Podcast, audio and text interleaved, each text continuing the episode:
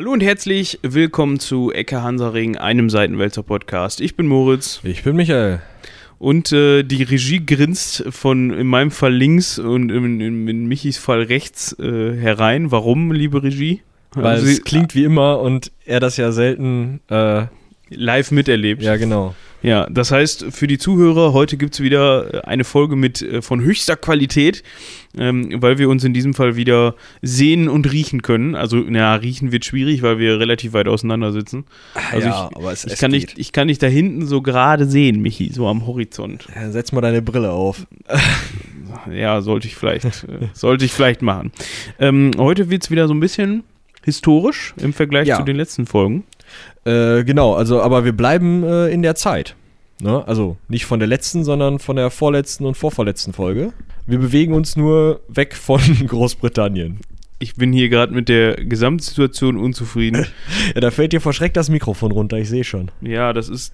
Ich entschuldige mich für die Töne, die es jetzt von sich gibt. Aber ich muss das Ganze hier so ein bisschen höher machen, damit ihr mich auch anständig versteht. Und dann kriegt er hier noch so einen Dreh und jetzt sollte es passen. Damit du nicht klingst wie mehr Zocker aus Men in Black. Den habe ich tatsächlich Echt nicht? nicht auf dem Schirm. Oh, dieser, dieser Schabenheini im ersten Men in Black. Ach, der, okay, okay, alles klar. Mehr Zocker. Mehr Zucker. Ja, der, der will doch Zucker im Wasser gelöst. Glas. Ja, ich. Keine Ahnung. Muss ich passen. Ja, du bist doch so Ich Film. find die, ja, ich finde die Filme aber tatsächlich auch nicht so geil. ja, ich war halt klein und wollte was mit Aliens gucken. Okay. Ja. Äh, Weg von den Aliens. Ich habe eben schon verraten, dass es heute wieder historisch wird. Wir haben da noch einen so einen Punkt auf dem Schirm, den wir unbedingt besprechen müssen. Ich glaube, da haben wir in den letzten Folgen auch schon des Öfteren äh, drüber gesprochen, dass das an der Tagesordnung steht jetzt irgendwann mal, oder? Ja, und das ist nicht äh, Elizabeth I. Ja, die muss aber auch noch. Fällig. Ja, hier diese, der Untergang der spanischen Armada, den müssen wir noch mal machen. Ja, wir, wir springen gerade so ein bisschen durch die äh, Geschichte. Es war ja mal eine schöne Idee, das alles rückwärts zu machen, aber wir hätten wesentlich be besser recherchieren müssen, was alles gleichzeitig passiert ist, ne? Ja, es hat auch so ein bisschen damit zu tun, dass wir auch einfach Lust hatten, diverse Themen als erstes zu machen. Du meinst, dass du eine 70-seitige PowerPoint-Präsentation zum Thema 100-jähriger Krieg gemacht hast? Nein, es waren nur 60. Ich glaube, ich habe jetzt, ich habe keine Seitenzahlen dran geschrieben, aber ich habe äh, für unser heutiges Thema drei, viereinhalb Seiten Text. Oh, ist doch schön. Ja, ist okay, oder? Ja, Und äh, drei Seiten Karten. drei Seiten. Ja, Karten, da bin ich immer ganz vorne dabei. Ich mag Karten. Also, äh, wir sollen mal ver verraten, worum es geht? Beziehungsweise möchtest du das verraten? Ähm, ja, also heute geht's äh, um den Untergang äh, des Römischen Reiches. Also den letzten. Also er ist ja, ist ja mehrfach untergegangen. Ich wollte Äh, gerade sagen. Also, Ja, so ähm, ähm, um es immer noch nicht zu verraten, es ist äh, der Übergang zwischen Mittelalter und Renaissance. Andere Historiker nennen es das Ende der Antike. ähm, es ist, kann das Ende der Spätantike sein. Ähm, ja. Äh, also es geht um die Eroberung von Konstantinopel am 29. Mai 1453 durch die äh, Osmanen. also, man könnte jetzt ja fast, ähm, ich sag jetzt mal, vermuten, dass die mal eben da am 29. vorbeigekommen sind und äh, da dann mal eben erobert haben, ne? Fast. Fast. Also, ja, nein, sind sie nicht. Sie haben zwei Monate gebraucht, aber das ist für eine Stadt wie Konstantinopel doch recht fix. Ja, wir hatten ja schon mal diverse Wiener Türkenbelagerungen. Ja. Da haben wir ja festgestellt, dass die sich da so ein bisschen mehr die Zähne ausgebissen haben. Das waren im Endeffekt dieselben Jungs, nur halt 200 Jahre später. Ja. Gut. Dann nichts wie los, würde ich sagen. Ja, fangen wir an. Ähm, äh, du wolltest den Dummen spielen heute, ne? Ja, ich bin mal wieder dran damit. Okay. Ja, das heißt, äh, du, du liest einfach das, was unterstrichen ist, vor und ich rede dann, oder? Was ist Byzanz? Nein, also, äh, wir sollten, glaube ich, erstmal einen groben Überblick darüber bekommen. Äh, Byzantinisches Reich, Byzanz, ähm, Konstantinopel, was ist das überhaupt? sagt vielleicht jetzt nicht, der, der, der, gehört hat das bestimmt der ein oder andere schon mal, aber vielleicht kann das nicht direkt zuordnen. Da sollten wir vielleicht erstmal Aufklärungsarbeit leisten. Ja, also ähm, wir haben da das Oströmische Reich ehemals. Also vielleicht ist dem einen oder anderen äh, das ist ein Begriff, dass das, das alte Römische Reich, Julius Caesar, die Fraktion, irgendwann mal aufgeteilt wurde in zwei Reichsteile. Und der östliche Reichsteil ähm, wesentlich länger Bestand hatte als der westliche. Der westliche ist dann irgendwann von irgendwelchen Goten übernommen worden und der letzte Kaiser hieß Romulus Augustulus, so viel habe ich gerade im Kopf. Ähm, das war äh, kurz vor 500, war das dann vorbei. Und wir sind ja jetzt 1000 Jahre später und da erst geht das östliche Reich unter. Und ähm, das hatte sich eben, ja, so ein bisschen von diesem alten lateinischen äh, westlichen Kaisertum wegentwickelt. Also es wurde nicht mehr Latein gesprochen, sondern Griechisch. Ähm, die Bewohner dort ähm, fanden sich oder, oder dachten von sich immer noch, aber sie seien Römer. Also sie haben sich auch selber einfach als Römer bezeichnet. Der Kaiser war der Kaiser der Römer und ähm, ja, das Römische Reich hatte auch im Endeffekt noch Ansprüche auf Italien zum Beispiel. Also immer wenn da in Italien irgendwo mal wieder Stress war, dann sind die da auch mal eben rübergefahren und haben gesagt, hier, unsere Provinzen. Ähm, ja, und die Jungs, ähm, es waren gar nicht immer Jungs, das ist vielleicht auch ganz spannend. Das ist ähm, möglich gewesen, dass es da Kaiserinnen gab. Kaiserinnen, also nicht nur so nach dem Motto, okay, die ist die, die Frau vom Kaiser, den es gerade zufällig nicht gibt und deshalb regiert sie, sondern es war schon offiziell eine Kaiserin. Sie hat dann die Regierungsgeschäfte komplett geführt und äh, ja, also sie war halt Kaiserin. Dreimal, viermal. Ich habe es gerade nicht auf dem Schirm. Gibt es aber auch einen Roman zu, oder nicht? Die Kaiserin? Ist auch egal. Ja, also äh, ja, aber auf jeden Fall äh, ist auf jeden Fall ein sehr spannendes Reich, weil es eben ähm, griechische Traditionen, römische Traditionen und ähm, eben auch teilweise dann Traditionen aus dem weiter aus dem Osten von Persern oder sowas übernommen hat, ähm, weil es orthodox war, also ne, nicht katholisch wie der gesamte Westen, sondern eben eine eigene Kirche. Es gab eine Kirchenspaltung, ähm, den Papst nicht so richtig anerkannt hat. Manchmal haben sie sich richtig gestritten, manchmal haben sie sich weniger gestritten. Zu den Kreuzzügen hin war äh, Byzanz im Endeffekt der Auslöser, weil die eben gesagt haben, ähm, Entschuldigung, uns wurde hier gerade die Provinz Syrien wegerobert und da ist unpraktischerweise auch Jerusalem drin. Könnte da mal jemand kurz eingreifen gehen? Nur, dass Byzanz die Provinz dann nicht wiederbekommen hat. Ja, sie wollten, ist dann nicht passiert. Ja, dann gab es auf einmal einen König von Jerusalem und so weiter. Genau. Ähm, aber du sagtest eben was von orthodoxer Kirche. Äh, das ist auch so die Strömung, die sich dann weiter in den Osten entwickelt hat. Ne? Wir haben ja vor allem in, in Russland und in äh, Ost- ähm, ich will nicht sagen europäischen Ländern, sagt man noch in den slawischen Re Regionen oder ist das äh, äh irgendwie fremdenfeindlich, dieses, dieser Nee, Ausdruck? ich glaube, das ist äh, auch völlig in Ordnung. Ähm, aber ja, es gibt eben im Osten Europas und äh, im Westen Asiens. Das ist eine gute Umschreibung. Ähm, verschiedenste orthodoxe Kirchen. Also es gibt ja nicht nur die russisch-orthodoxe Kirche, sondern seit, ich glaube, ungefähr acht Wochen jetzt die ukrainisch-orthodoxe Kirche. es gibt eine griechisch-orthodoxe Kirche, ähm, eine armenisch-orthodoxe Kirche, ähm, was weiß ich was. Ihr könntet das googeln, ihr werdet bestimmt lustige äh, irgendwas orthodoxe Kirchen finden. Bilder bestimmt und was. Ja, es sind halt, also diese Dudes mit dem, mit dem quadratischen Hütchen, wo so ein Kreuz drauf ist. Irgendwer hat mal bei 9gag ein Bild gepostet, wo der russische Patriarch in ein Auto einsteigt und man das Kreuz oben auf seinem Mützchen umknicken kann, damit das nicht an der Autotür hängen bleibt.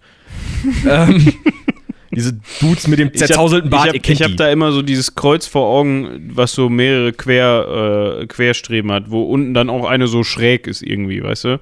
Ja, man denkt immer irgendwie, dass, also ich weiß gar nicht, das ist irgendwie einmal ähm, dieses Schildchen, wo IRNI draufsteht, dann der Querbalken für die Arme und das unten ist irgendwie nicht die Fußstütze, obwohl es so aussieht. Aber äh, das könnte unsere Regie vielleicht langsam, also sich mal betätigen. Die ist ja äh, für solche Sachen heute da. Und äh, ah, die orthodoxe Kirche, das sind immer die mit diesen weißen, langen oder grauen genau. Bärten. Ne? Also du, du darfst dich halt irgendwie als orthodoxer Priester oder solltest dich nicht rasieren. Das heißt, die haben halt Vollbart. Ich bin kein orthodoxer Priester, um das mal. Auch wenn er so aussieht, ja. Ich war letztens beim Barbier. Ja. Ne? Also.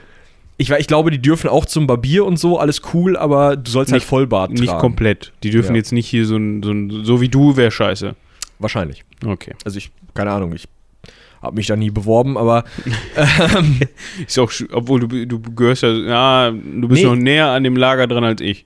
Ja, aber der Punkt ist, als Kathole bist du halt der Arsch vom Dienst, ne? Also dann bist du ja der, der mit für dieses, diese Kirchenteilung verantwortlich ist. Und das ist. ist dann cool. kannst du besser evangelisch sein. Weiß ich nicht. Ich, ich habe mich da, wie gesagt, nie beworben. Also ich kenne auch die Ankreuzfelder nicht. ähm, So, keine Ahnung, ob die, ob die orthodox, katholisch, evangelisch, ich habe keine Ahnung davon haben oder irgendwie nur christlich, nicht christlich oder so. Weiß ich nicht. Ähm, aber interessant ist halt, ähm, der nominell höchste Patriarch äh, dieser orthodoxen Kirchen saß bis vor acht Wochen immer noch äh, in Istanbul. Also sozusagen weiterhin in Konstantinopel. Ähm, weil halt zu dem Zeitpunkt, also bis 1453, der Anführer dieser orthodoxen Kirche der byzantinische Kaiser war und ähm, der äh, Patriarch dann eben neben ihm sozusagen in Byzanz, in Konstantinopel äh, saß und, und von dort aus gewirkt hat. Und eigentlich hat halt eben der nur zu Missionszwecken Leute zum Beispiel nach Russland geschickt und deswegen wurde das Patriarchat von Moskau gegründet, so als Metropolit, also als Überbischof, um die Bischöfe zu managen, die dann in Russland missionieren und sowas. Und da rumlaufen. Genau, und jetzt, eben vor ein paar Wochen, hat der ähm, russische Patriarch den ukrainischen Patriarch nicht als eigenen Kirchenpatriarch anerkannt oder denen halt nicht erlaubt, aus dieser russischen Kirche auszutreten und eine eigene ukrainisch-orthodoxe Kirche zu gründen. Und das war das erste Mal, dass der sich gegen den Patriarchen von Istanbul, also Konstantinopel, der heißt auch immer noch Patriarch von Konstantinopel, der hat halt seine Namensbeschreibung nicht umbenannt in den letzten 500 Jahren. Das, das, das, ja. das Schildchen auf seinem Schreibtisch ist schon was älter, meinst du? Ja, das wird auch wohl noch in altgriechischen Buchstaben sein. Ja, läuft. Gut. Aber die, der Patriarch von der Ukraine hat gesagt, hör mal, nee, ist mir egal, ich mach das trotzdem hier. Ja, genau, der hat seinen eigenen Laden aufgemacht und der von Konstantinopel hat gesagt, ja sicher, bitte, war ja sowieso schon mal alleine, kannst du wieder so machen. Nur der russische hat gesagt, nee, sehe ich nie ein. Ja, ist, der, der das war ja unter russischer Fuchtel. Also eigentlich gehörte die Ukraine mit zum russischen Patriarchat. Und die haben ah, jetzt okay. gesagt, tschüss, guys. Nur der Russe, der Russe hat gesagt, der Russe. der, der Russe eine. hat, es ist ja, der Patriarch ist ja ein Russe.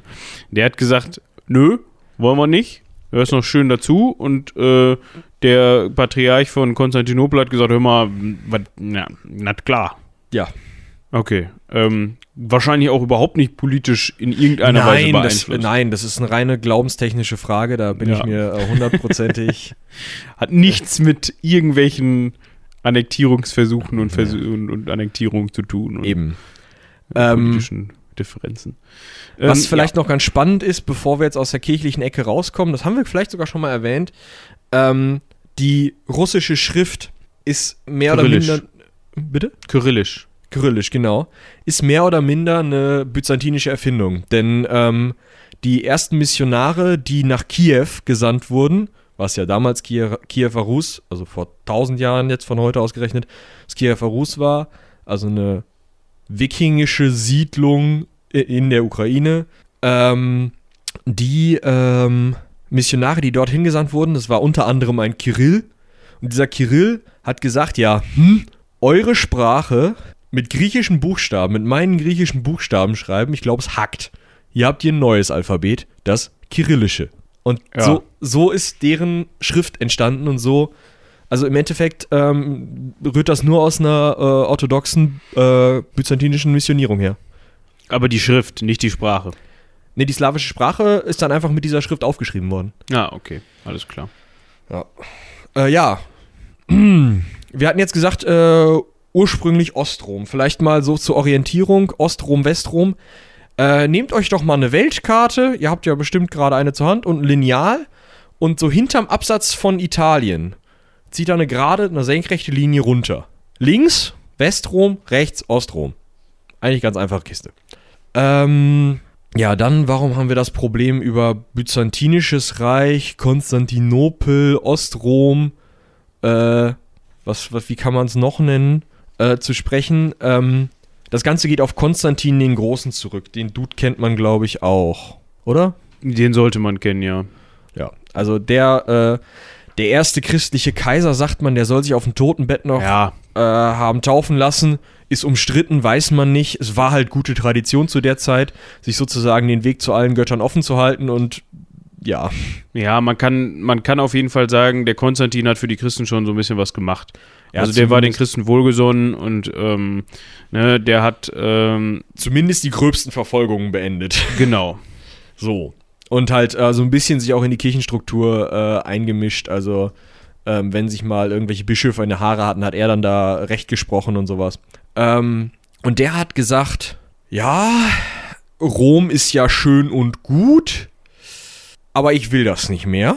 Und hat äh, auf den, ähm, ja, auf den Grundmauern der Stadt Byzantion, die halt da lag, wo heute Istanbul, beziehungsweise im Endeffekt nicht viel mehr, als wo heute die Hagia Sophia ist. Also ein ziemlich kleiner Ort da äh, am Bosporus. Äh, auf den Grundmauern dieser Stadt hat er eben Konstantinopel begründet. Rein logisch nach sich selbst benannt. Ich meine, wenn man eine Stadt gründet, kann man die ja auch mal nach sich benennen. Alexandria ist da auch ein schönes Beispiel.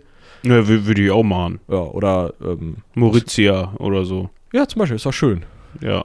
Vor den, vor den äh, Toren von ähm, Konstantinopel, also das heißt vor den Toren, ähm, einige Kilometer Europa einwärts gibt es eine Stadt, die hieß äh, damals Adrianopel oder ab 1450, ab den 1450ern irgendwann Edirne. Das war eine ähm, Gründung eines Kaisers Adrian, Adrianopel, ähm, die dann von den Osmanen erobert und zu deren Hauptstadt gemacht wurde. Und Edirne war also zu dem Zeitpunkt auf der europäischen Seite die Hauptstadt der Osmanen. Das heißt, die äh, Osmanen waren schon nach Europa, hatten den Großteil des Balkan schon erobert und denen gehörte schon im Endeffekt das Gebiet der heutigen Türkei. Und dazwischen am Bosporus saß halt noch das große byzantinische Kaiserreich 1453. Ähm, ich habe jetzt keine, keine Quadratmeterangabe, aber so viel ist es nicht. Du kannst mal auf der Karte gucken. Ja, Die ich lila seh's. Bereiche. Ich sehe es. Also Südgriechenland äh, so ein bisschen noch. Ähm, Ähm, das ist, die Insel heißt äh, Morea. Mo, Mo, Morea? Mo, Moria bestimmt. nee, es ist. Ich weiß nicht. Es ist nicht von Orks besiedelt. Und auch nichts mit Melon. äh, Morea. Also doch, äh, Morea. Mo, ich weiß nicht, nicht Moria, sondern Morea. Ja, aber es ist, also äh, die Peloponnes ist das. Also Ja. diese Halbinsel, auf der Ja, ja, unter anderem auch, äh, ich meine, Athen liegt da auch. Nee. Doch? Ja. Finde das heraus, Regie. Ich glaube nicht, dass Athen auf der Peloponnes liegt. Der Peloponnesische Krieg war doch Athen gegen Sparta, oder nicht? Ja, und? Ach, die meinst, du meinst, die haben nur da gekämpft. Ja. Okay. Ich, Ah, es liegt daneben. ja, es liegt aber nicht auf der Peloponnes. Eben. Entschuldigung. Ja, ist Antike, das haben, da haben sie haben es die Ato Historiker nicht so. Also die normalen Historiker haben es nicht so mit der Antike. Ich hab doch noch so eine Hausarbeit rumliegen. Shots fired. Ähm, ja, also denen gehört, also dieses Despotat, also ähm, der Titel Despot war im Byzantinischen Reich ähm, ja so ein Statthaltertitel. Positiv konnotiert oder, Ja, genau. oder neutral konnotiert. Neutral, nicht, ja. Nicht so von wegen, oh nein, ein Despot. Nö, das war so, ach ja, der Despot. Wie wir jetzt Ja, sagen, der guck, da, Postbote. guck, da kommt der Despot. Nett. Genau. Ähm, und das, also dieses, diese, diese Halbinsel Peloponnes, das ist so dieser, die größte Insel, die nicht Kreta ist von Griechenland. Ja, die sieht so ein bisschen aus wie ein Finger. Äh, wie eine Hand. So, so mit Ah. vier Fingern. So, so ganz krüppelig. Wer jetzt, West, wer, wer jetzt Westeros im Kopf hat, die Finger, da wo Kleinfinger herkommt. Okay. Man muss davon ausgehen, dass die, dass die Geografie von Westeros einigen heutzutage geläufiger ist als von, von der. Mittelmeerregion und Ja. Da magst du recht haben. Auf jeden Fall, also diese Halbinsel gehörte noch zum Byzantinischen Reich, dann vier Inseln in der Ägäis und so ein Haken am Bosporus. Wobei auch schon ein anderer Übergang über den Bosporus, sozusagen der südliche Teil des Bosporus, auch schon ähm, zum äh, Osmanischen Reich gehörte und auch Groß der Großteil der Küste des Marmara-Meeres, also dieser ne, Flecken da. Ähm, also im Endeffekt standen die schon auf verlorenem Posten. Ja gut, umzingelt. Umzingelt, genau. Vom Türken. Vom Türken. Von der, der Türke. Ist, Der äh, eine. Der das ist eine. immer der eine. Ja, Wie der, der eine Russe und der eine Türke. genau. Aber wir haben jetzt ja festgestellt, dass der eine Russe auch gleichzeitig äh, Patriarch von Russland ist. Genau. Also, ähm, und man nennt halt äh, das Byzantinische Reich Byzantinisches Reich wegen Byzantion und weil Konstantinopolitanisches Reich zu lange dauert. Ähm, sonst noch was? Ja, äh, genau. Wa- Warum, warum ist denn der Türke überhaupt da? Weil der Türke wahrscheinlich, wie alle zu dem Zeitpunkt, einfach sich gedacht hat, Expansion ist das Zauberwort. Ja, also äh, Grundlage dessen ist eigentlich sogar schon weit vorher. Ähm, Jetzt kommen wir aber nicht mit dem Alex. nee, so weit gehe ich nicht Ich zurück. Ich komme hier mit sagen. Mohammed. Mohammed, ja, okay. Ne? Also muslimische Expansion kennt man ja. Ähm, die sind halt ähm, eigentlich im Endeffekt an der ganzen Südküste des Mittelmeeres lang bis Spanien. Über die Reconquista können wir ja auch nochmal quatschen. Ähm, und der Hauptgegner im Norden war eben das Byzantinische Reich, weil zu dem Zeitpunkt äh, stand das Byzantinische Reich eben noch äh, in ganz Kleinasien. Also diese ganze türkische Region, Anatolien da hinten, die Berge, das war alles noch äh, byzantinisch.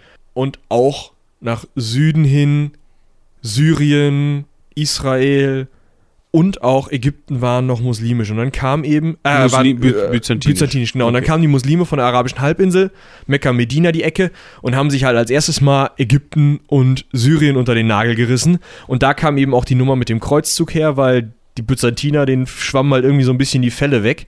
Und dann haben die eben gesagt, hm, konnte nicht mal einer. Und dann saßen sie halt im Endeffekt nur noch auf dem Gebiet der heutigen Türkei und des heutigen Griechenlands. Und das ist dann immer noch weiter zusammengeschoben worden, als sich dann verschiedene äh, äh, seldschukische und äh, dann eben später die, Os der Os äh, die osmanischen äh, ja, Reiternomaden eben immer größere Teile Anatoliens unter den Nagel rissen. Wogegen die Byzantiner immer weniger tun konnten, weil Anatolien dummerweise die Kornkammer der Byzantiner war und damit ein Großteil von deren Handels- und auch einfach, ja, Personenpool weg war. Und dann hast du halt weniger Soldaten, die Seldschuken und dann die Osmanen können auf mehr Soldaten zurückgreifen und wir können uns irgendwann nochmal über die Schlacht von Manzikert unterhalten. Das war so ziemlich der Wendepunkt dessen, dass die ähm, Byzantiner halt dann wirklich nur noch auf den Sack bekommen haben und quer durch Kleinasien zurückgeschoben wurden über ein paar hundert Jahre. Ja, also halten wir fest, äh, der Türke umzingelt den, Os äh, den, den Byzantiner. Ja, das ist die Ausgangslage. Genau, wir haben mit Konstantinopel, die ehemals äh, eine der mitgrößten Städte der Welt, die hatte vom 7. bis zum 13. Jahrhundert 500.000 Einwohner. Also das ist für die damalige Zeit mega viel. Eben, also Rom sagt man in Europa die erste Millionenstadt. In China brauchen wir nicht drüber reden, da waren größere Städte. Aber ähm, nach Rom kommt dann erstmal nicht mehr viel. Und dann irgendwann eben Konstantinopel. Ja, da konnten halt auch solche Metropolen wie Paris, London keine Chance. Eben, die konnten zu dem Zeitpunkt, also gerade bis ins 13. Jahrhundert hinein, nicht dagegen anstinken. Und dann kam eben dieser Niedergang und immer weniger äh, Kornlieferungen nach Konstantinopel rein, äh, immer weniger Beziehungen nach außerhalb. Ähm, ja, und im Endeffekt war man dann am Endeffekt ja nur noch so eine Zollschranke im Bosporus. Und äh, aus diesem Grund ist eben das, die Bevölkerung von Konstantinopel, der Stadt selber, auf 40.000 Einwohner geschrumpft im Jahre Von 500.000. von 500.000 im Jahre äh, 1453, was halt schon ein paar weniger sind. Ne? Ja. Was haben wir noch als äh, Ausgangslage? Ah, wir können noch über Kaisergeschichte reden. Kaisergeschichte ist immer toll. Es gab Kaiser Michael. Natürlich. Ja. Kaiser Michael, es ging bis äh, Kaiser Michael dem äh, 9., wenn ich es richtig im Kopf habe, 8. oder 9. Ähm, und das Problem ist, weil das so schwierig ist, so Leute auseinanderzuhalten. Also zum Zeitpunkt der Eroberung von Konstantinopel regier regierte Konstantin der Elfte. Und das war nicht einfach geradeaus durchnummeriert von Konstantin dem Ersten hoch bis Konstantin den Elften, sondern da kamen halt Michael dazu, da kam ähm, Manuel war ein Kaiser, also der Name Manuel ist byzantinisch. Ist vielleicht auch ganz spannend, falls jemand zuhört, der Manuel heißt. Ähm, und falls ihr mal einen tollen byzantinischen Namen haben wollt, äh, es gibt so nette Namen wie ähm, Andronikos oder so. Nett. Aber es ist ja wieder im Kommen momentan. So abgefahrene Kindernamen und so, gerne auch skandinavisch, vielleicht dann ja mal byzantinisch. Byzantinisch kann man auf jeden Fall suchen. Also, wie gesagt, Manuel und Michael sind ja einfach. Alexander kennt man auch. Alexios ist schon wieder so ein bisschen schwieriger. Mhm. Justinian zum Beispiel, auch ein großer byzantinischer Kaiser, den man vielleicht noch Boah, kennt. Ey, was, wie, wie bosshaft ist, wäre das bitte? Justinian. Weißt du, du hast so ein, Steppke? du hast einen Steppke, der Justinian heißt. Ja. Und der, äh, das, der hieß dann ganz schnell nur noch Justi. Mhm. Und, und wenn dann durchs Haus schallt, Justinian, dann weiß Justi, fuck. Aber was machst du dann mit Andronikos? Heißt ja dann Andri? Andi. Andi. Oh, Andri, ja. Nein, wir haben ja über Justi Justinian gesprochen. Ja, der ist schöner. Ja, auf jeden Fall, ähm, warum ich äh, Michael erwähnte, ähm, der erste Kaiser aus der Familie des Konstantins, der jetzt gerade an der Macht ist, war Michael der achte Palaiologos. Weil bei den Byzantinern war es nicht nur wichtig, der wievielte du warst, sondern auch welchen Familiennamen du hattest. Ja. Ähm, das kennt man vielleicht, wenn man vom vierten Kreuzzug, der einzig anderen Eroberung Konstantinopels, die mal stattgefunden hat, äh, den Bericht von Anna Komnena liest. Diese Familie Komnenos waren zu dem Zeitpunkt die Kaiser. Die sind dann abgehauen nach Trapezunt und haben da ein Kaisertum aufgebaut und sind auch 1453 auch byzantinische Kaiser, Gegenkaiser.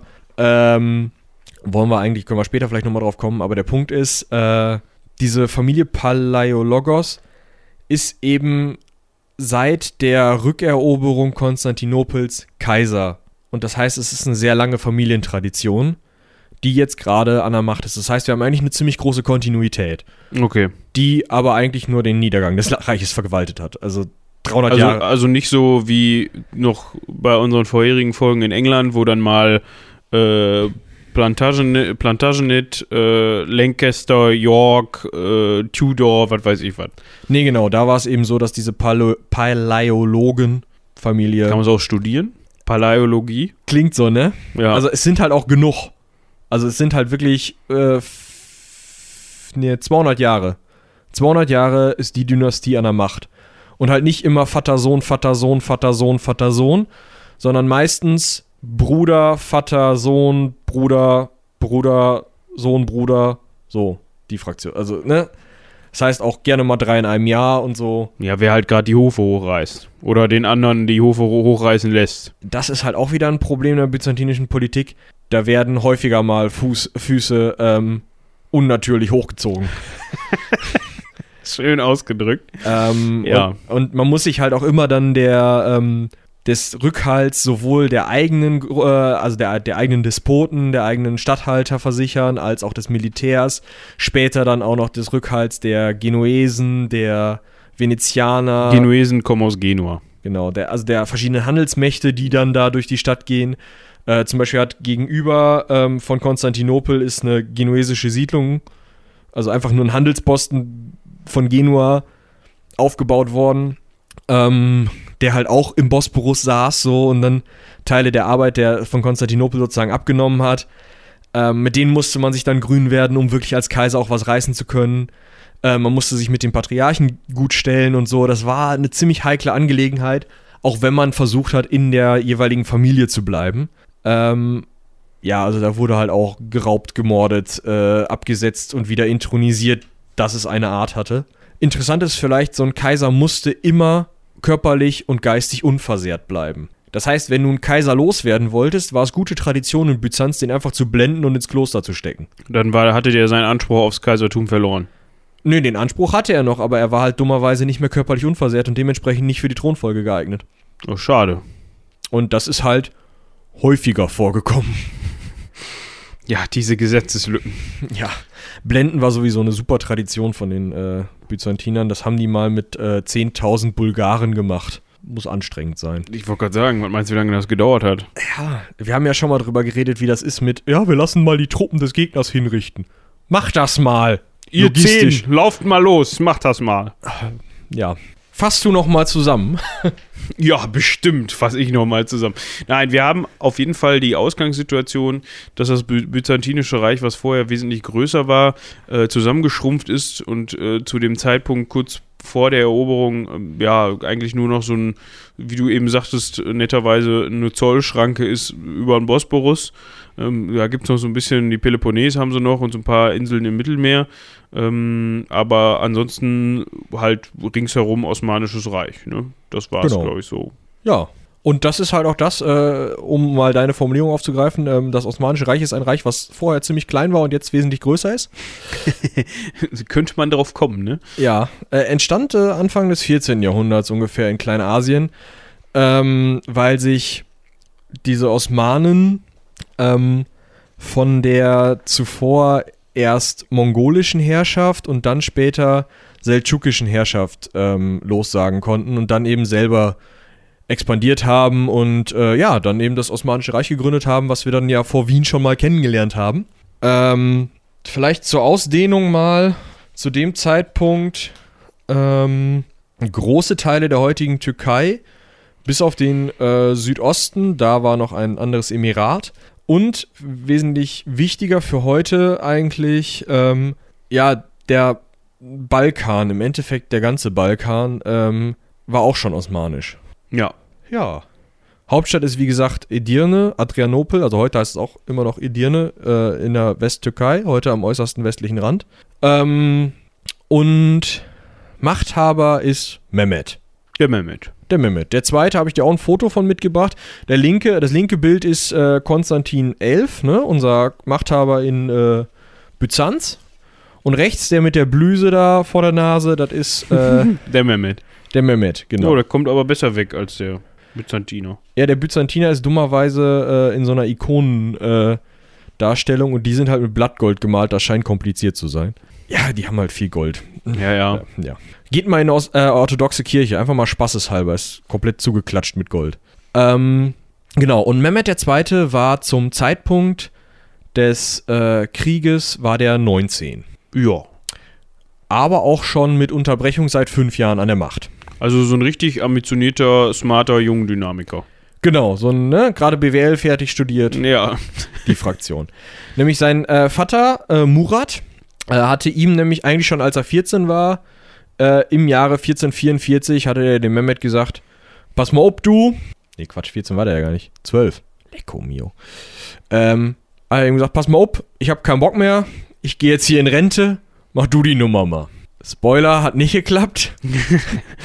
Ähm, das Militär war äh, nicht so begeistert. Die höheren ähm, Offiziere haben ähm, revoltiert. Die Janitscharen, die wir ja auch schon kennen, die da auch damals schon die Elitetruppe waren, auch damals schon aus europäischen ähm, Haushalten zwangsrekrutiert, als, schon als äh, junge Kinder, ähm, haben gesagt, also ganz ehrlich, der ist gerade so alt wie wir die Leute klauen. Was soll das hier, ne? Also Ja. können wir lassen. Deswegen musste Murat 1446 selber nochmal ran, äh, die Bulgaren zurückschlagen und ähm, ja, wa, wa, was so gerade anstand. Und als er dann wieder fertig war, ähm, wollte er seinen Sohn wieder ranlassen. Ähm, das ging dann hin und her. Die haben, also der Sohn hat äh, einen, einen, ähm, einen eigenen Statthalter, eine eigene Statthalterschaft gekriegt zum Üben, äh, der Mehmet, und ist dann wieder an die Macht. Und das Ding ist, 1451 hat Murat dann die Füße hochgerissen und dann äh, war Mehmet halt einfach, Musste Mehmet. genau, und dann war der auch ganz klar, also saß sehr fest im Sattel auch. Ab dann. Ähm, interessant ist jetzt, Mehmet und Murat hatten zwei völlig unterschiedliche Bilder von Byzanz.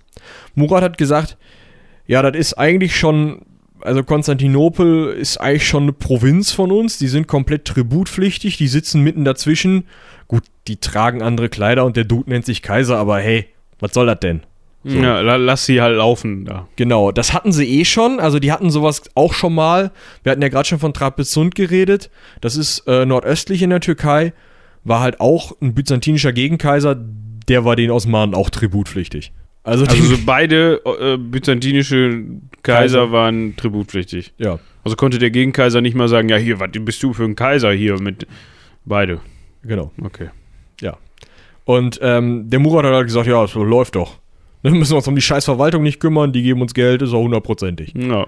Und Mehmet hat gesagt, nee, das sieht doch scheiße auf, aus auf der Karte, wenn das eine andere Farbe hat. Wir gehen da mal bei. Zum Schaden der Byzantiner. Äh, ja, ne, werden wir gleich erfahren. Ähm, Problem war jetzt, Konstantinopel ist jetzt nicht so eine Stadt, wo man einfach mal beigeht. Also Konstantinopel ist häufig belagert worden, die Seldschuken hatten das mal versucht, ähm, mehrfachst.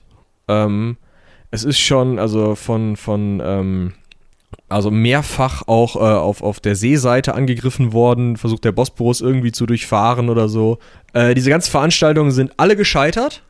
Also Konstantinopel ist nie richtig durch eine einfache Belagerung mal erobert worden, weil schon Kaiser Justinian irgendwie 700 Keks da eine dreistufige Stadtmauer mit ähm, mehrfachen Gräben und verschachtelten Türmen alle 50 Meter und was weiß ich, kann man hinfahren, kann man sich in Istanbul angucken, ist unglaublich beeindruckend. Riesenfette Mauern gebaut hat, da kam man nicht durch. Und von drei Seiten, das kann man vielleicht auf der zweiten Karte, die wir haben, sehen, äh, von drei Seiten ist die Stadt halt vom Meer umgeben. Vom äh, Marmara-Meer, ne, was dann halt zum Bosporus führt und äh, vom Goldenen Horn, was so eine ziemlich lange Bucht ist, die dann als natürlicher Hafen der Stadt benutzt wurde. Ähm, dementsprechend also es war relativ unwahrscheinlich und es wirkte halt auch eigentlich unmöglich, diese Stadt einfach mal eben einzunehmen. Die einzigen, die es mal geschafft haben, waren die Kreuzfahrer des vierten Kreuzzuges, weil jemand ein Tor aufgemacht hatte. Na, aufgrund von Verrat. Ansonsten wartet nix. Folglich hat sich der Mehmet gedacht, das müssen wir richtig machen. Also wenn dann, wenn schon, denn schon sozusagen. Genau. Und ähm, ja, also der Punkt war halt, also ähm, der, der äh, Kaiser hatte, also der Konstantin hatte dem Mehmet ein paar Gesandte geschickt und hat gesagt, ja du, ähm, also wenn ihr Meinst du an, das ernst? muss das sein, können wir, können wir das nicht nur irgendwie regeln?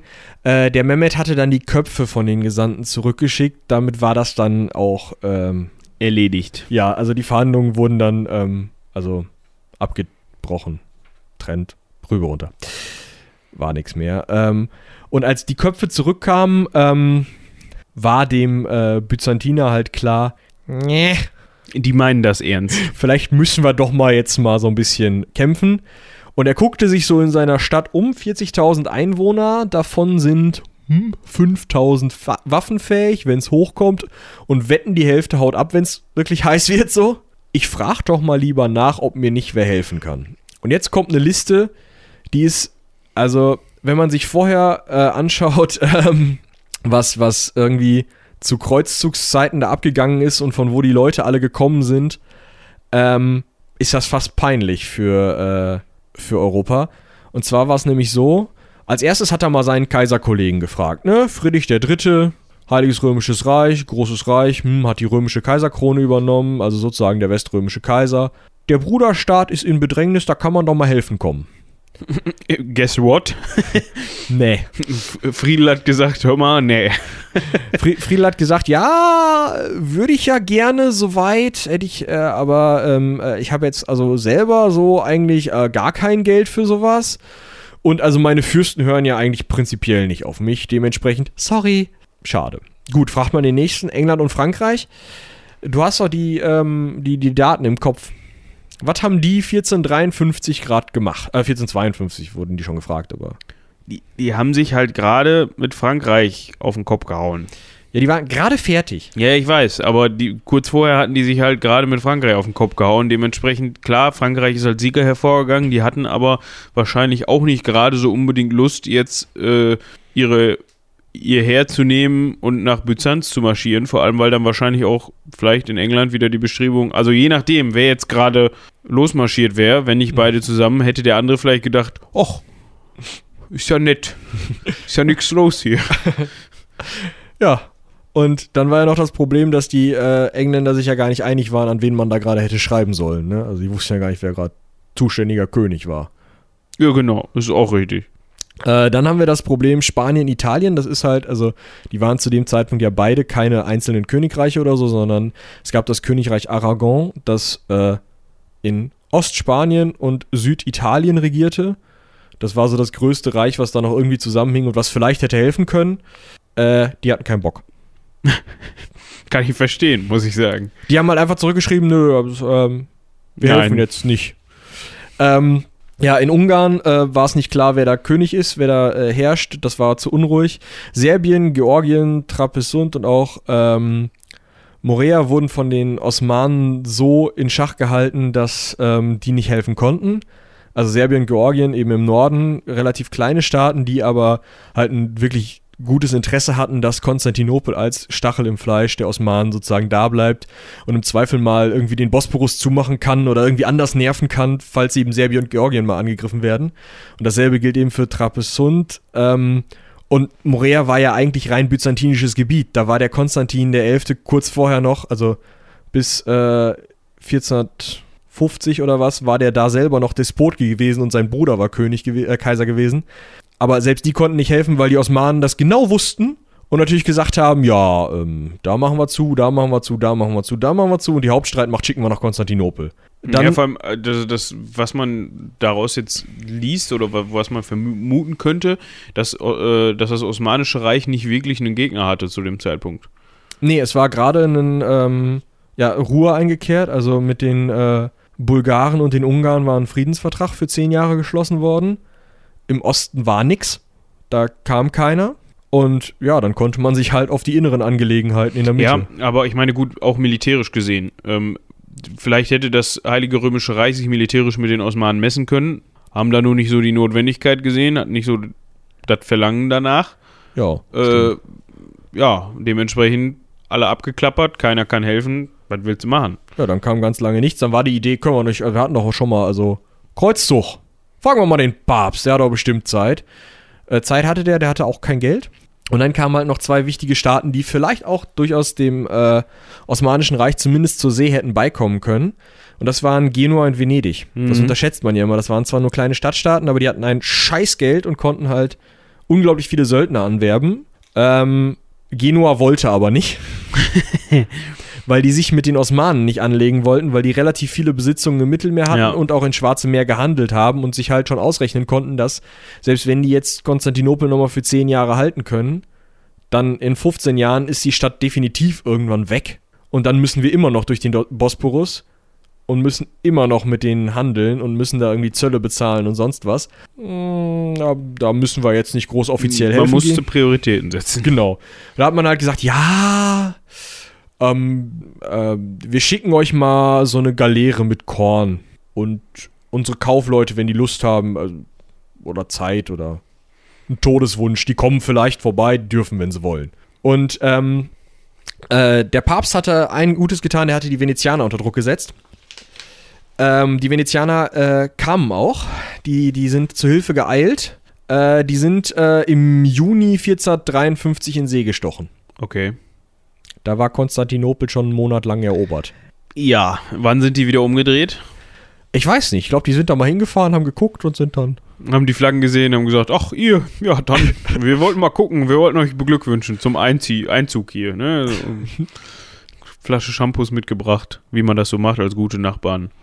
Und wieder weg. Ja, genau, sowas in die Richtung. Muss so gelaufen sein. Ja.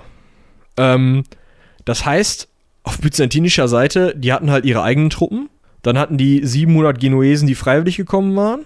Dann waren zwei Galeeren äh, voll von Venezianern, also venezianische Galeeren, waren halt gerade in Konstantinopel zum Handeln und haben gesagt, ja, gut, wenn wir schon mal da sind, können wir auch kämpfen. Ja, und dann wurde es wirklich, wurd's wirklich eng. Dann gab es noch einen gewissen Orhan, der war. Prinz Orhan. Prinz Orhan, genau, der war ein, ein ähm, ja, Widersacher von Mehmet und wollte eigentlich selber auf den Thron, den Sultansthron. Ähm, und der hatte sich halt an den byzantinischen Hof zurückgezogen, weil er gesagt hat, hm, wenn der Mehmet mich in seinem eigenen Reich in die Finger kriegt, dann haut er mir die Rübe runter. Und äh, der hat eben dann äh, gesagt, ja gut, dann kämpfe ich halt äh, vielleicht auf byzantinischer Seite. Wenn der Mehmet jetzt unglücklich in der Schlacht vom Pferd fällt, vielleicht habe ich dann ja wieder Chancen. Und äh, ja, ansonsten haben halt einige wohlhabende Kaufleute auf eigene Kosten noch ein paar Truppen zusammengekratzt, sodass die am Ende auf 9000 Mann äh, Verteidiger kamen, was allein schon zu wenig war, um die Mauern zu bemannen. Also dafür Ja. war die Mauer zu fett. Äh, und vor allem das, äh, und vor allem war Konstantinopel dafür auch zu groß.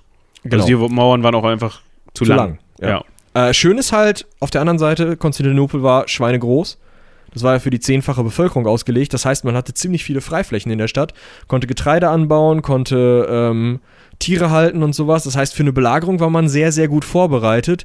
Und man ging ja auch davon aus, die Idee war, gut, jetzt gerade ist der Papst noch nicht so erfolgreich.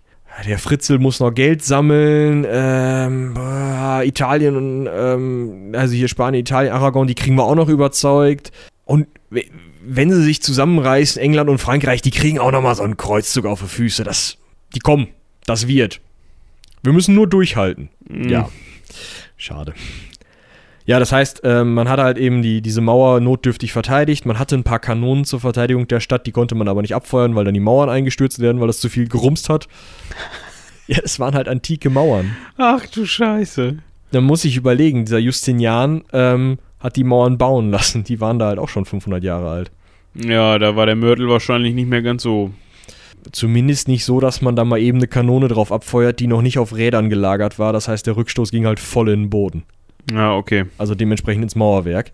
Ähm, das heißt, man ist hingegangen und hat, ähm, ja, die Mauern eben möglichst stark besetzt. Man ist hingegangen und hat schwächere Truppen, das heißt Mönche großteils und halt das Gefolge von diesem Prinz Orhan, weil man da nicht wusste, wie er es nur wirklich macht. Äh, die hat man ähm, auf die Seemauer gestellt, also äh, ans Marmarameer sozusagen. Ähm, und hat da eben äh, die da zur Verteidigung aufgestellt, weil man nicht wusste, hm, ob die das reißen können am, äh, an der Landmauer. Und äh, man hat eine Kette gezogen, hier durch dieses golden, also dieses goldene Horn zugemacht, diesen, diesen, ähm, äh, ja, die, die Mündung zum Bosporus quasi. Ja, diesen natürlichen Hafen einfach. Also Ja. der Punkt war halt, man wollte eben seine eigene Flotte zurückziehen können in diesen natürlichen Hafen und man wollte verhindern, dass irgendwer über diesen, äh, dieses goldene Horn übersetzt und so in die Stadt kommt, weil das natürlich schweinegefährlich gewesen wäre, weil da nicht so viel Mauer war und man außerdem nicht die Leute hatte, die Mauer auch noch zu besetzen. Deswegen hat man dann eine, äh, Stahlkette durchs Wasser gezogen und hat dann noch seine eigene äh, Flotte dahingesetzt und dann, ja, man hatte 26 Galeeren, das war's dann an Verteidigungsarmee. Ja, keine guten Voraussetzungen. Wenn ich jetzt hier auf der Karte mal so sehe, die Zuschauer haben die Karte natürlich jetzt nicht zur Verfügung, aber sie können sich das so vorstellen, ähm, hier sind auch die, die türkischen bzw. osmanischen Truppen und die osmanische Flotte darauf verteilt. Ähm, ja, um es auf gut Deutsch zu sagen, die Kacke war am Dampfen. Ja, so kann man das eigentlich. Also man könnte das äh, vielleicht auch so formulieren, also die ähm, Historiker gehen von maximal 10.000 Leuten in Konstantinopel aus, also Leuten unter Waffen, und minimal 60.000, eher 80.000 osmanischen Kriegern. Ja. 1 zu 8, das musste er erstmal schaffen. Also, ja.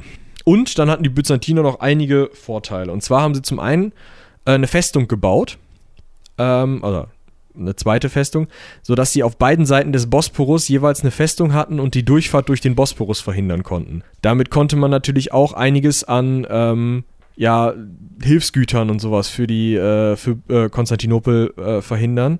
Ähm, und diese Zollschranke Konstantinopel war eben im Endeffekt weg, weil die wirkliche Stelle, an der man Zoll erhebt, war auf einmal mit osmanischen Festungen besetzt. Ja. Ähm, venezianische Schiffe haben versucht, da mal durchzubrechen. Ähm, es waren drei Schiffe, zwei sind nach Konstantinopel, abhau äh, konnten nach Konstantinopel abhauen. Eins ist versenkt worden, den Captain haben sie aus dem Wasser gefischt, ein paar Seeleute auch. Die Seeleute haben sie vor den Mauern geköpft, den Kapitän so vor den Mauern gefällt, dass die ganze Stadt ihn sehen konnte. Hätte er sich vielleicht vorher anders überlegen sollen. Oder er hätte es schaffen sollen. Ja, er hätte es schaffen sollen wahrscheinlich, aber das Problem war eben, ähm, die äh, Osmanen waren extrem gut mit Kanonen. Die hatten sich einen Urban, einen christlichen Kanonenschmied, organisiert, der zwar erst bei den Byzantinern war und gefragt hat, ob er für die nicht arbeiten kann, die hatten aber kein Geld, keine Lust oder vertrauten nicht auf Kanonen, was auch immer. Und dann ist er halt zu Mehmet gegangen. Mehmet hat gesagt, sicherlich, kommen Sie her, hier, 69 Kanonen hätte ich gerne. Ähm, fang mal bei der größten an. Ich würde sagen, so, also unter einem halben Meter Durchmesser brauchst du nicht arbeiten. So eine halbe Tonne Gewicht pro Kugel. Damit würde ich gern durch diese Mauer. Wer damit, wer jetzt dafür gesorgt hat, dass die Kugel da reingekommen ist, bei einer halben Tonne. Ich habe mich nicht genau damit beschäftigt. Der Punkt ist, ähm, wir haben halt 75 Zentimeter Kugeldurchmesser dann, um diese 600 Kilo Kugeln zu verschießen. Ähm, das muss man sich mal vorstellen. Das ist groß. genau, die Kanone ist 8 Meter lang, ähm, aus Bronze gegossen. Äh, die konnte alle ein bis zwei Stunden eine Kugel abfeuern. Aber das reicht auch, glaube ich. Ja, vor allem, wenn man ja sich überlegt hat, dass die Mauern noch vom Justi sind, ne? Ja. Und dass da noch 68 andere Kanonen waren, die ein bisschen kleiner waren. Ja. Aber jetzt, also teilweise natürlich maßgeblich kleiner, teilweise waren das Schiffsgeschütze, die auf Galeeren montiert wurden, aber es waren halt auch einige Belagerungsgeschütze darunter, die dann halt auch einen halben Meter Durchmesser verschossen haben, 40 Zentimeter verschossen haben und sowas und wenn sowas in so eine Mauer einschlägt, ja, schade. Ähm, an die Regie hatte diese Kanone einen Namen. Ja, das Konstantinopel geschützt. Ah, okay. Es war also genug Feuerkraft da seitens der Osmanen. Bei weitem. Und dann kam halt echt, also da kam halt alles zusammen, was die Osmanen irgendwo unterm Stein hervorkratzen konnten. Die hatten 12.000 Janitscharen dabei. Also 12.000 Elitekrieger. Die hätten die Stadt wahrscheinlich alleine nehmen können, aber man hatte ja noch andere Leute. Dann hatte man ähm, verschiedene christliche und äh, auch ähm, ja, äh, östliche Truppen, also äh, osmanische äh, normale Truppen. Und dann hatte man sowas wie die Akinci. Auf die sind wir auch schon mal gestoßen. Erinnerst du dich noch? Gib mir mal ein Stichwort. Ich glaube, vor allem musst du den Zuhörern mal einen Hinweis geben, was sie nochmal waren. Wiener Türkenbelagerung, das waren die Jungs, die nicht bezahlt wurden. Ah, ja, genau, die plündern, die geplündert haben, ja. Genau, und deren Vorläufer hießen Bashibosuk, was wörtlich übersetzt wohl sowas wie kaputter Kopf oder verwirrter hieß. Und das waren Leute, die wurden im Kriegsfalle mit Proviant versorgt, vorher sowieso schon mit Waffen. Und ansonsten viel Spaß, ne? Nehmt, was ihr finden könnt. Sehr effektiv wahrscheinlich. Ja, gerade wenn es auf eine, auf eine so reiche Stadt wie Byzanz zugeht, ist halt klar, dass die mit möglichst großer Effizienz kämpfen wollen, weil die halt als Erste in die Stadt wollen und sich da alles unter den Nagel reißen wollen, was irgendwie nicht bei drei auf den Bäumen ist. Ähm, ja, insgesamt also um die 80.000 Leute vor der Stadt.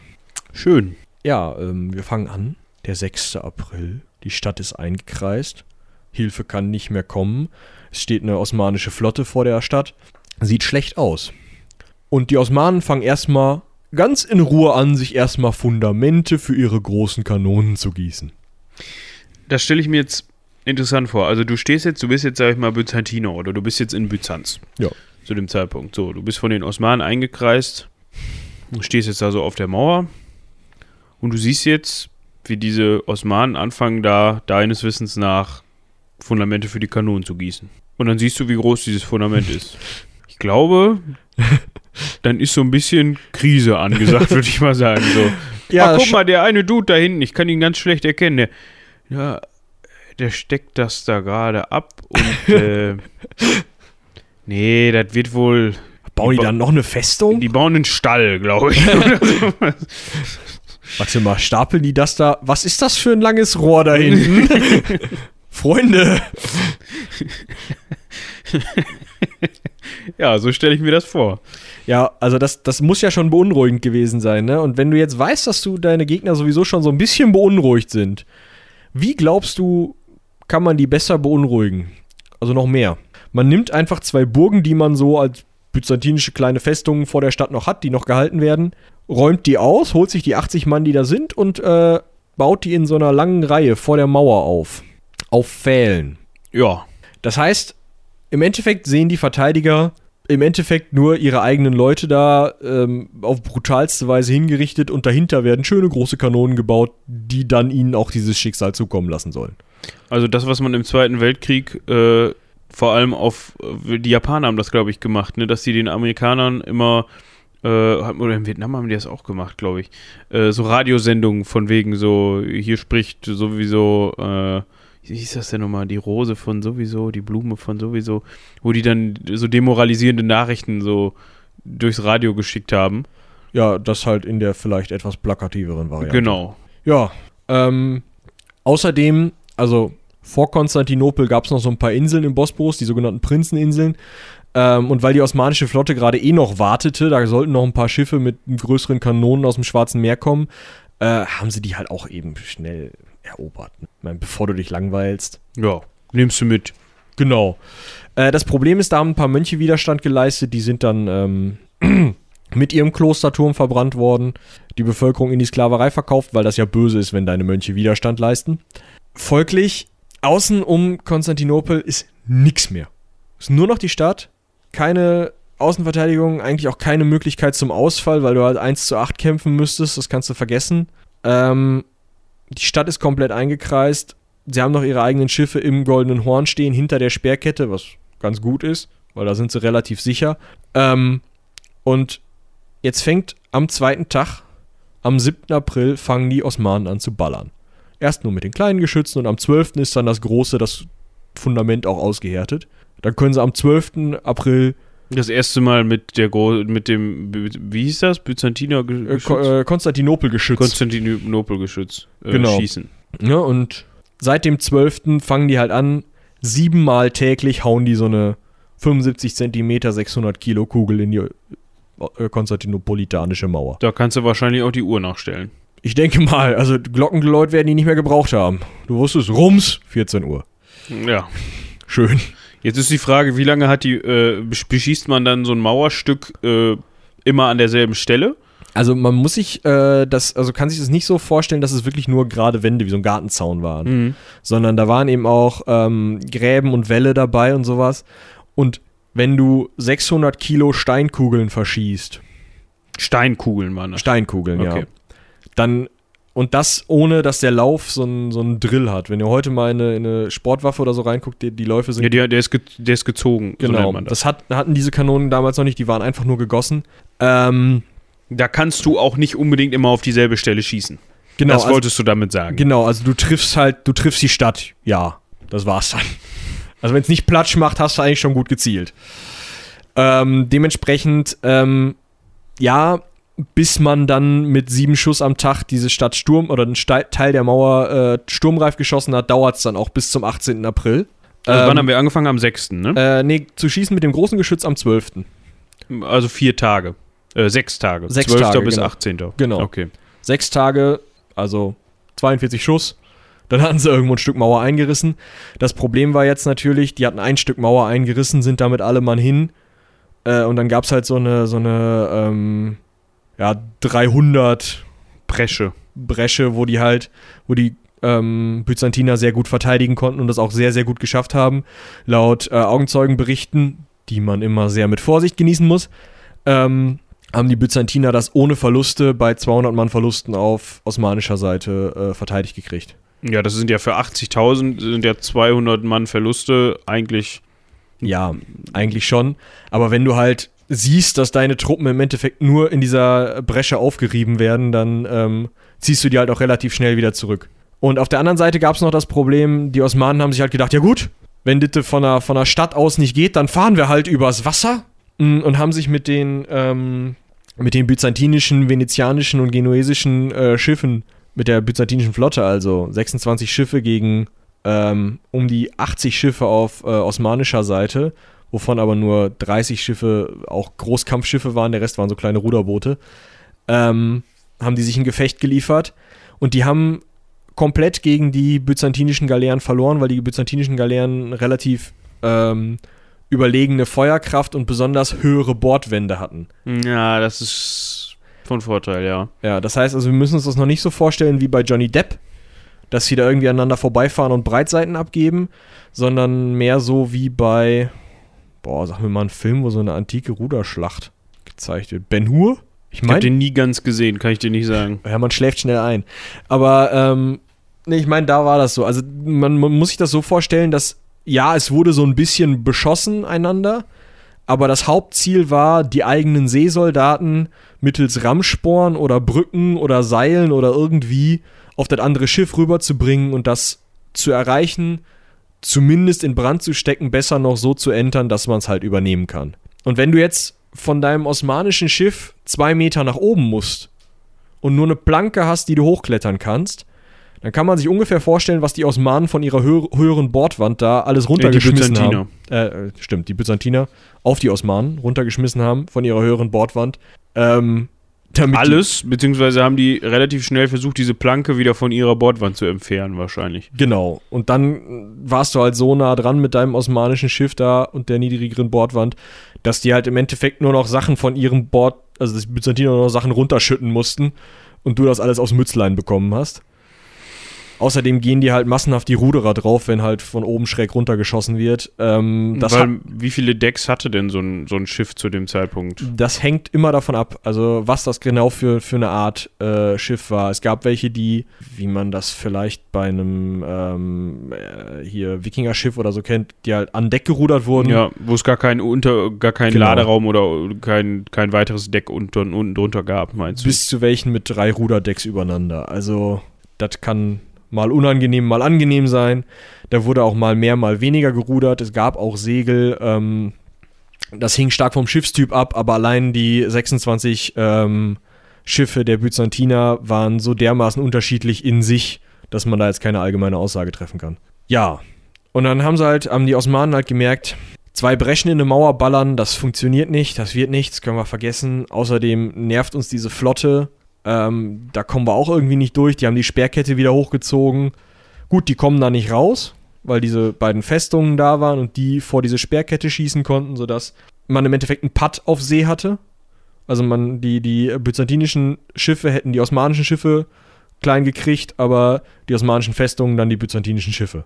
Dementsprechend hat man es halt nicht, hat man den Kampf gar nicht erst aufgenommen. Ja, und die Kette hat verhindert, dass die, dass die Gebalter in den, äh, in den natürlichen Hafen vordringen konnten. Genau. Und Jetzt hatten die Osmanen da eine Idee. Die hatten nämlich noch Holz rumliegen und ein bisschen Fett. Und dann sind die hingegangen und haben auf der ähm, von Konstantinopel abgelegenen Seite des Goldenen Horns, des natürlichen Hafens, eine Rinne gegraben, haben die mit Holz ausgelegt, haben die mit Fett beschmiert, haben die Ruderer von den Schiffen geschickt, denen Seile in der Hand gegeben, Segel auf den Schiffen aufgebaut und haben ihre Schiffe über Land durch diese Holzrinne über das Fett ins Goldene Horn gezogen, um da dann ähm, ja, auf die byzantinische Flotte losgehen zu können, beziehungsweise die byzantinische Flotte in Schach halten zu können. Okay.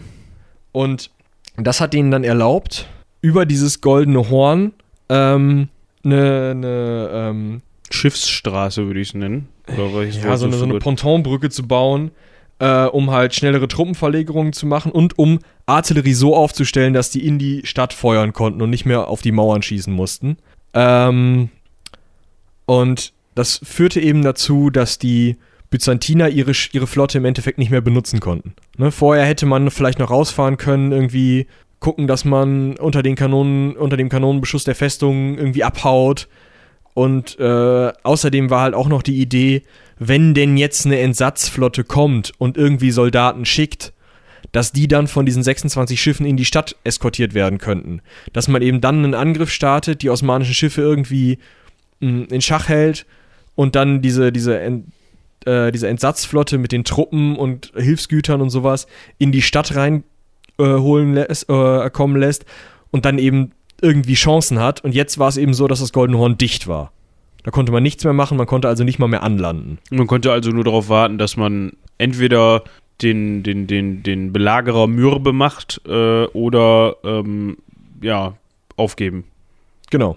Und dann, ja, also das war eben der erste Monat, der war dann durch und dann ging es halt wirklich rapide bergab, den zweiten Monat lang. Ähm, die Nahrungsmittelengpässe wurden immer schlimmer, die Verteidiger ermüdeten immer mehr, weil einfach ähm, das Problem war, tagsüber wurden sie angegriffen und nachts mussten sie die von den Kanonen geschossenen Breschen mit äh, Geröll verfüllen. Das heißt, es war keine Zeit mehr zum Schlafen. Ähm, es wurden verschiedene Angriffsarten äh, ausprobiert, also mit Belagerungstürmen an die Mauern ranzufahren. Da mussten dann die Verteidiger wieder hingehen und die mit Schießpulver sprengen. Das war ein Riesenaufwand.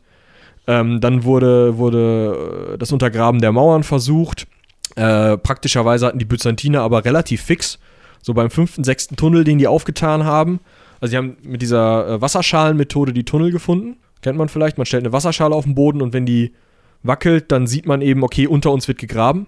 Es geht auch mit einer Klangschale, es gibt verschiedene Methoden, aber mit solchen Methoden haben die dann eben die Tunnel gefunden und einen Tunnel haben sie gefunden, da war ein osmanischer Offizier drin.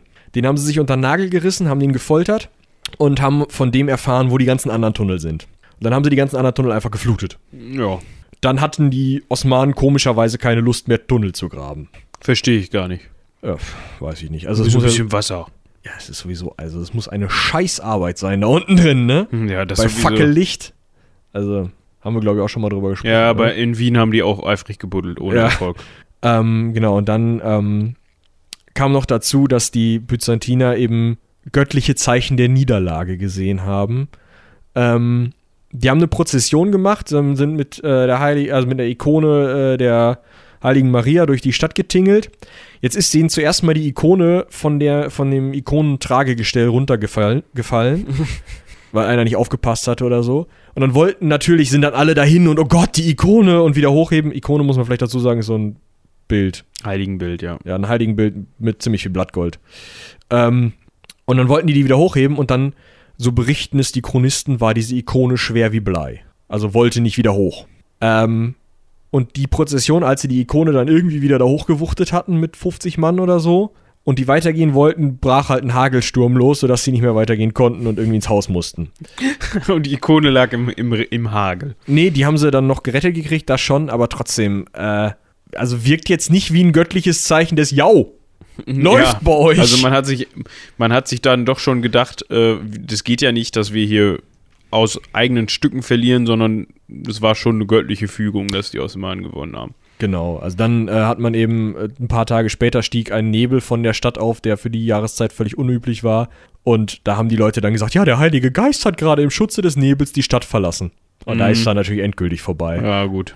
Und dann kam es noch zu Lichterscheinungen, irgendwelchen ähm, Blitzen und äh, komischen ähm, ja, Kugelleuchten über der Hagia Sophia und sowas. Das haben auch die Osmanen gesehen, das wird von beiden Seiten beschrieben.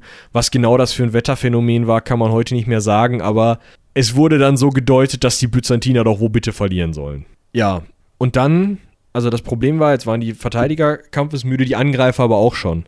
Deswegen hat man nochmal verhandelt und die Osmanen haben gesagt, ja, wenn ihr uns die Stadt kampflos übergebt, dann äh, kannst hier, äh, Konstantin, du kannst in dein Despotat da auf der Peloponnes abhauen und da rumdisputieren, wenn du lustig bist. Und er hat gesagt, ja, aber meine Kaiserstadt gebe ich nicht ab. Und als die Verhandlungen dann auch mit den Köpfen einiger Verhandelnder äh, beendet wurden, ähm, hat man dann bei den Osmanen gesagt, ja, nee, wir sind jetzt müde, jetzt kein Bock mehr. 29.05. Deadline. Deadline. Wir machen den Bums dazu. Deadline Day. So, wir haben jetzt, äh, ne? So, wir gehen Ja. jetzt bei. Ja, und dann haben halt alle angegriffen. Dann hat die Flotte, hat die Seemauer angegriffen über den, übers Goldene Horn. Mm, Ist also ähm, sozusagen an dieser 26 Schiffe Flotte vorbei. Die lag im Hafen. Die ähm, Seeleute waren auf diese Seemauer gestellt worden. Also an diesen, dieser Flotte vorbei, einfach übergesetzt, hat die äh, Seemauer angegriffen und unter Beschuss genommen und äh, an Land gab es halt einen Großangriff. Die haben um 1.30 Uhr nachts angefangen mit äh, diesen irregulären Plünderungstruppen, diesen Bashi Bossuk, äh, diesen verrückten Köpfen da, ähm, und sind dann sozusagen die Rangstufen immer weiter rauf, ähm, über reguläre osmanische Truppen bis hin zu den Janitscharen äh, gerückt. Und die Janitscharen haben dann eben auch die Mauer um 7.30 Uhr morgens geschafft, haben sie eingerissen und sind über die Mauer nach Norden und Süden längs der Mauer sozusagen äh, einfach durchmarschiert und haben die Tore alle aufgemacht. Und ähm, so berichten es zumindest äh, die, ähm, die Chronisten. Um 8.30 Uhr war es dann schon soweit, also eine Stunde haben die nur gebraucht, die Janitscharen, sobald sie einmal auf der Mauer waren. Ähm, da hieß es Elauipolis oder so. Ich kann kein Griechisch, aber so ungefähr. Äh, die Stadt ist gefallen und damit war eben klar, keine, also es wurde keine äh, Anstrengung mehr irgendwie betrieben, die Stadt in sich zu verteidigen. Es wurden keine ähm, Straßenkämpfe geführt oder so, sondern die Leute sind einfach nur wie die Wilden gerannt. Die Ausländer haben versucht, irgendwie auf die Schiffe zu kommen, sind auch mit 20 Schiffen noch abgehauen. Also da Oh, ist das wirklich, ist noch relativ viel. ja, weil die ähm, osmanischen Truppen und die osmanischen Flotte, die osmanische Flotte eben ähm, die äh, Seemauer angegriffen hat und deswegen nicht fähig war, die zu verfolgen. Hm. Äh, damit ist halt auch viel an äh, Kulturgut einfach mit geflüchtet. Also viele äh, byzantinische Gelehrte, aber eben auch besonders viele Schriften aus byzantinischen Bibliotheken sind in den Westen gekommen. Die sind meistens dann Richtung Venedig oder Genua geflohen.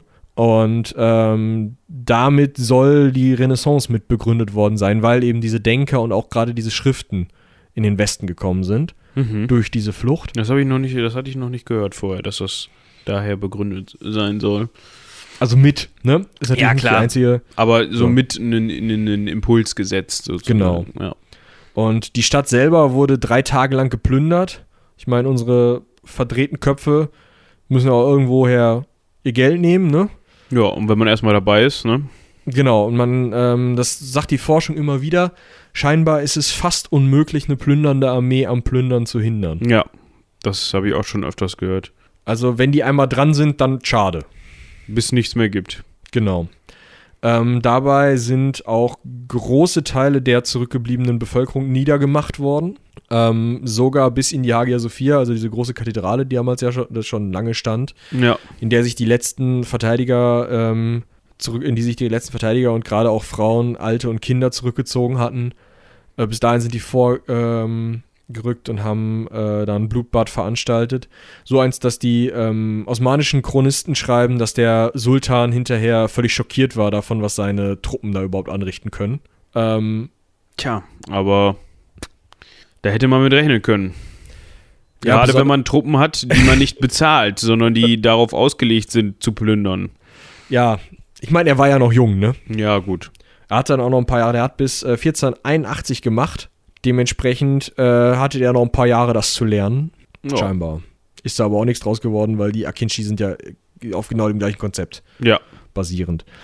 Ja, ähm, Konstantin der Elfte ist gefallen bei der Schlacht. geht man von aus. Also ist verschwunden, man hat ihn nie wieder gesehen, man weiß heute nicht, wo er liegt, ob er begraben wurde, ob er irgendwie. Massengrab, verbrannt, was weiß ich. Genau, hat man keine Ahnung.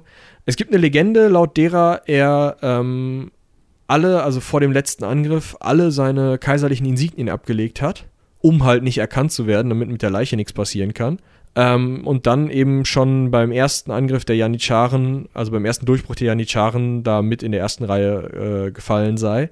Und die Truppen des Sultans hätten ihn später, als der Sultan nach ihm habe suchen lassen, daran erkannt, dass er seine purpurnen Schuhe noch anhatte. Weil die byzantinischen Kaiser, da musste halt alles, da hatte alles symbolträchtig, da war alles symbolträchtig. Ja. Also es war wichtig, dass sie in Purpur geboren waren. Das heißt, der Raum, in dem die byzantinischen Kaiserinnen zur Geburt der Söhne, hoffentlich, ähm, in den die ge gebracht wurden, äh, war halt wirklich ausgekleidet. Also Wände, Decke, Boden, alles komplett mit Purpurstoff ausgelegt, damit der ja in Purpur geboren wird. Die hatten immer einen Purpurmantel an, immer Purpurschuhe, immer Purpurhandschuhe. Es war halt alles total symbolträchtig und dieser Konstantin hat scheinbar die Schuhe vergessen. So. Ähm, aber das ist eben, wie gesagt, nur eine Legende, weiß man nicht so genau. Ja, aber damit war die Stadt eben unter äh, osmanischer Kontrolle und wird auch direkt umbenannt. Seit 1453 heißt Konstantinopel Istanbul. Und was heißt das übersetzt? Äh, ich habe das lange gesucht. Und zwar ist es so, dass man es nicht so richtig weiß. Okay. Also, das kann sein, dass das eine Verballhornung bzw. schlechte Aussprache des griechischen Ausspruchs hinein in die Stadt ist. Also irgendwo auch was mit Polis. Äh, oder auch nur ein Versuch, Konstantinopel auszusprechen, was denen nicht über die Zunge gegangen ist. Ähm, man weiß es nicht so recht. Hat die Regie gerade noch was gefunden? Ähm, keine Ahnung. Gute Frage. Gute Frage. Also Ja, falls es einer von euch weiß, ähm, schreibt uns eine E-Mail an äh, konstantinopel.seitenwälzer.de oder an istanbul.seitenwälzer.de ähm, und teilt uns das mit, beziehungsweise, falls ihr es nicht genau wisst, teilt uns eu eure Vermutung mit. Gerne. ja, vielleicht habt ihr schöne Ideen. Ja. Ja, was äh, gibt's noch zu sagen? Der Rest, die Reste vom Byzantinischen Reich, beziehungsweise von der byzantinischen Kultur, also dieses Despotat Morea fiel 1460, sieben Jahre später. Äh, Trapezunt, also das ähm, Gegenkaisertum im Norden der, Türkei, äh, der heutigen Türkei, ging 1461 unter. Ähm, damit war der letzte nominelle oströmische Kaiser, also der hatte sein Kaisertum, vermachte es als Erbe dem osmanischen Sultan, weil er keine Erben hatte.